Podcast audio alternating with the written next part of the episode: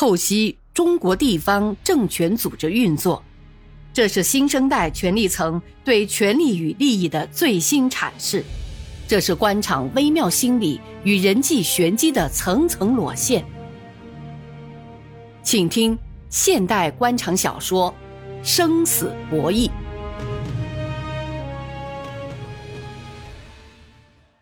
房间的电话响了，是办事处的人从大厅打过来的。问王道广是不是可以吃饭了？已经在国际饭店的顶楼旋转厅订了两桌饭，让大家边吃边欣赏北京的夜景。其他同志都已经上去了。好，你们先上去吧，我一会儿就到。给他们说说，边吃饭边要商量一下明天的安排。王道广上到旋转厅，一行人全部到齐了，大家在说笑着，看得出都很兴奋，很新鲜。只有穆孝平和朱春平远离座位，倚靠着窗台，面朝长安街的夜景，指指点点。见王道广来了，都回到座位上。道广，柳市长还没来之前，你就是我们的团长，这几天就交给你了。我们一定在你的领导下完成好任务。汪东胜曾是他的主任，自然就随便一些。他有言在先，免得王道广有什么话不好说。从内心讲。汪东胜刚才坐着等王道广，就有些不快。你凭什么呀？摆什么架子？不就是个办公室主任吗？还是我让出来的呢？你看看你，汪书记，见外了吧？什么时候你都是我的领导？王道广说：“王主任，当仁不让嘛！你是代表市政府的，柳市长没到，您就是我们的团长。”穆孝平飞了一个媚眼给他，一副溜须拍马的酸相。我们这叫什么？叫进京汇报团。你们看怎么样啊？汪东胜问大家，大家都说好。那你就是进京汇报团长好了。好，我们一定会紧密的团结在以你为核心的团领导周围，保证服从领导，完成任务。朱春平说着。举起茶杯，在空中一晃，示意大家向王道广敬茶。王道广这才发现，光顾着说话还没上酒菜，让办事处的同志催小姐们赶快上菜。办任何事都要加强领导，先把班子建设好。朱春平说：“鉴于我们这次进京的任务繁重，我倒有个提议啊，要先把班子配齐配全。我们建议穆县长当副团长。”分管生活，还要再配个纪委书记。你们想想，北京处处灯红酒绿，美女如云，玉腿如林，不加强纪律不行啊！酒菜此时都陆续上来了，大家边吃边说笑着。纪委书记，我看就给老朱当吧，但不能监守自盗哦，尤其是不能吃窝边草。汪东胜说完，看看穆孝平，他还不知道。穆孝平同柳王明的关系，更不知道穆孝平来北京的任务。王道广看看汪东胜，大家笑起来，有的还噼里啪啦鼓掌。邻桌的几个外国人不解地看着这一行人，耸耸肩膀。站在边上服务的小姐凑到王道广身边，小声地说了几句话。王道广连连点头，对大家嘘了一声。穆孝平似乎不在意。说到这一类男女间的事儿，他可不是省油灯。别人听不入耳的话，他可是讲得出口。作为一个女人是不多见的，无论在什么场合，只要有这个话题，他就是最活跃的。我说你们吧，都老古董了，你们的观念都过时了。现在流行的观点是：窝边草不吃白不吃，朋友妻不客气。穆孝平话一出口，大家又一阵笑闹。哦，那就是说，我们团里唯一的小姐，今晚老朱可以享用喽。纪委主任一直没有说话的机会，这回逮住了。朱局长，既然组织安排了，我们就不客气了。穆孝平的厚颜无耻，反而让朱春平有点不好意思。他只好端过酒杯，对着全桌人：“来来来。”我们这次有机会来北京是缘分，我来敬大家一杯。说完一饮而尽。老朱，这就是你不对了，喝完了不算，缘分同谁的缘分呐？穆孝平在一旁嬉笑着，大家都起哄，赞成再加一个菜，牛鞭炖蹄筋儿，老人乐。啊，还要加点佐料吗？什么佐料？各位，玩笑归玩笑，这次来京的任务很重啊。柳市长交代了很多任务，他后天晚上七点的飞机到北京机场，我们要把前期的准备工作做好，尤其要跑的几个部委。明天一定得联系上，我看是不是这样？王道广接下话题，以征求的意见看着大家。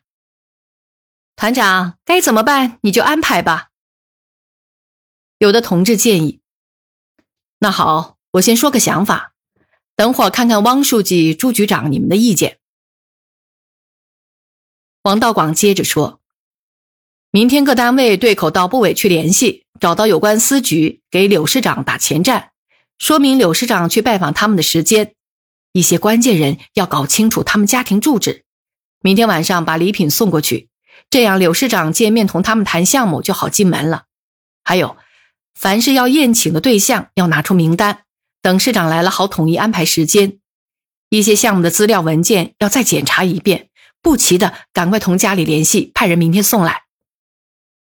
王道广接着又对办事处的主任说：“这些书记、局长们来北京一次不容易啊，平时在家里都很辛苦，生活上的事儿由办事处安排好。办事处的三台车就放到国际饭店，随时待命吧。另外，各位有什么要安排的活动，先给我通个气，便于统筹考虑。”王道广补充道：“大家听完都很赞同王道广的安排。”吃完饭就各自回房间了。汪东胜回房间后，给王道广挂个电话，问他晚上有什么活动。如果没什么大事儿，就来房间坐坐。王道广说：“那不行，要坐他就去汪东胜的房间，怎么能让老领导来自己房间呢？”虽然王道广比汪东胜要大几岁，可他毕竟曾经是上司。王道广住在二十六楼。因为在二十六楼给柳王明订了一个行政套间，一千四百五十八元一晚，便于市长在这里会见客人。这个套间豪华与古朴，典雅与辉煌于一体，市长睡得高兴，又不失新娘的面子。还有一层，王道广心里有数，不能给大队人马住在一块儿。一则市长就是市长，哪能同工作人员住在一起？那还有什么市长和随从之分呢？可作为办公室主任的王道广不能这么做，进进出出让他们稍微注意一点可自己住的既不能离市长太远，又不能太近，近了怕他们尴尬，远了市长找他又不方便，所以他把自己安排在同一楼层，又不同一个方向，不是特意去找市长是不容易碰到的，而市长要找他又能及时找到。这一来，他同汪东胜住的四楼。就有些距离了。再说，四楼同二十六楼比，无论是条件还是价格，是不可同日而语的。如果让汪东胜看到，一定不舒服。他也曾考虑让汪东胜住在市长一层，可有两个难处：一是柳王明同穆孝平的关系，他还不知道。从吃饭时他同穆孝平开玩笑就可以看出，为了柳王明提供方便，不得不这样；二则。同行的还有四五个县级干部，安排了汪东胜，其他人怎么办呢？他不愿意讨好一个汪东胜而得罪了几个局长主任，你就是有意见也没办法。现在汪东胜找他就姿态高一点，所以王道广放下电话就主动下楼了。说实在的，汪东胜对把自己安排在四楼，心里还真是有些想法。国际饭店。他住过不下十次，还从来没有享受过这样的待遇。他曾当政府办公室主任多年，同市领导出过多少差，什么高级宾馆没住过？钓鱼台国宾馆、广州的中国大饭店十八楼、南京的金陵大厦、上海的锦江酒店。他汪东胜吃香的喝辣的时候，你王道广还不知在做什么梦呢。不过也别急，一旦柳王明兑现诺言，自己进了市委常委班子，看你王道广咋办？你不照样老老实实的拖着我的马屁才怪呢。他懂得王道广这种人，就是一条狗，谁手里有骨头就朝谁摇尾巴。他现在不同他计较这个，这也算不上胯下之辱。时间是最好的裁判，在政治舞台上折腾，无论怎么比，王道广都不是他的对手。现在既然王道广说下楼来看他，他也不客气，心想：你小子还真有点自知之明。他打开房间，心安理得的在房间等着。不好意思啊，汪书记。委屈你了，一路来这么多人，给你们分开住又不太好，你就将就着住吧。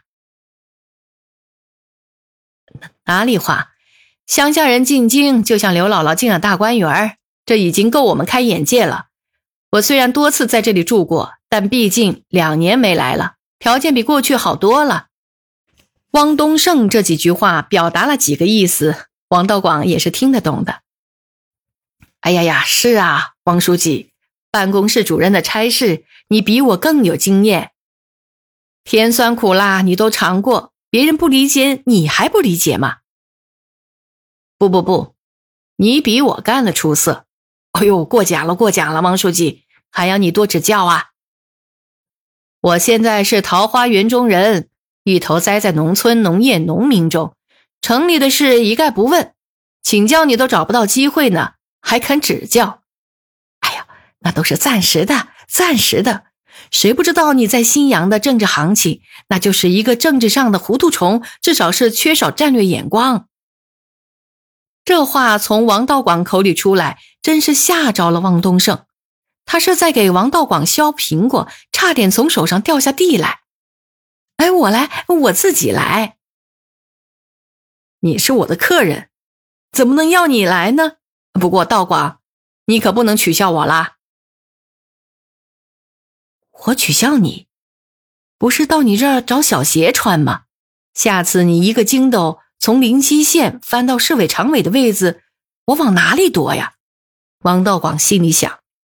此时，王东胜把削好的苹果递给了他。话是这么说呀，灵武是个大县，过去的几任书记都是市委常委兼的，可此一时彼一时呀，没有决定的事儿。总是个未知数，这就看柳市长的。你知道，我有今天完全是靠柳市长的栽培。外面都在传这次换届他要当书记了，有机会你可得给我美言哦。王道广这时才搞明白汪东胜要给他聊的是什么主题，于是就汤下面，循着这个话题往下走，也给他灌点迷魂汤，让他云里雾里转转。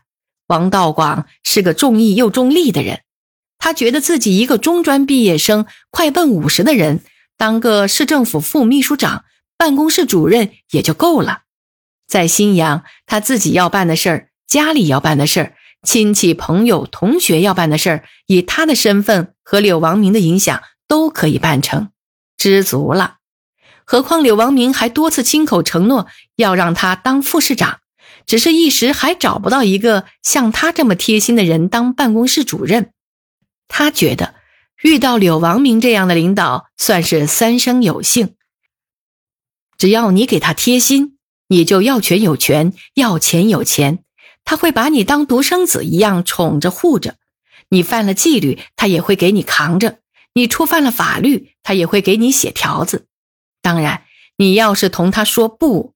你也不会有一天好日子过。现在他同柳王明的关系如父子、夫妻、情人关系，是唇齿关系。有了这个保护伞，他还图什么呢？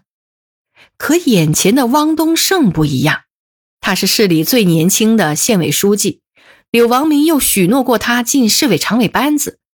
可那朝思暮想的乌纱帽还只在自己眼前若明若暗飘来飘去。